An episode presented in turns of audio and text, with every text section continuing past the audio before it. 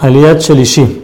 Moshe le dice a Yehoshua que cuando entren a la tierra, él tiene que siempre aconsejarse con los ancianos, con los Zekenim, para cualquier decisión que haya que tomar. Pero más adelante, cuando Hashem le habló a Yehoshua, él le dice: No, tú tienes que mandarlos y si no te quieren hacer caso, puedes tomar palos y pegarles para que te hagan caso.